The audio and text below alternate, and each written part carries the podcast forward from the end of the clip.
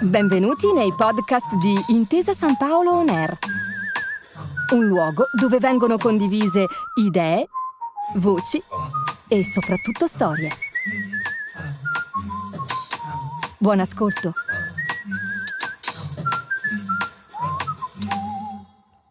C'ero una volta. Racconti e ricordi di Ottavio Fabbri letti dall'autore. Orson Welles, Venezia 1951. Sono con mio papà nella hall dell'Hotel Danieli di Venezia. Stiamo aspettando mia mamma che non scende ancora dalla stanza.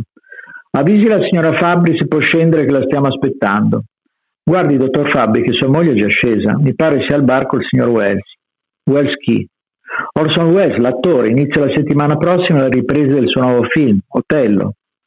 Mio papà si fa scuro in volto e lancia quelle occhiate a lampi blu che io conosco bene quando si arrabbia.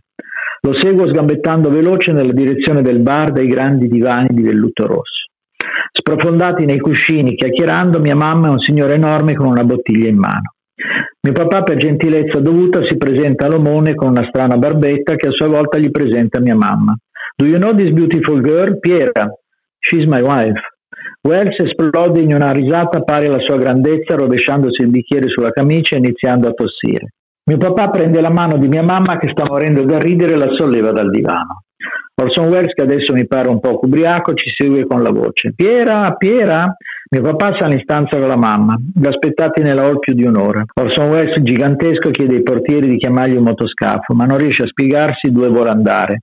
E uno dopo l'altro, concierge e impiegati del Danieli, cercano di comprendere esattamente cosa vuole Mr. Welles.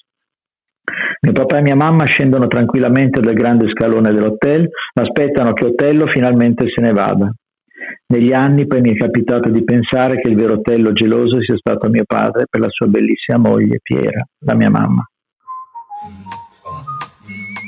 Grazie per aver ascoltato i podcast di Intesa San Paolo On Air.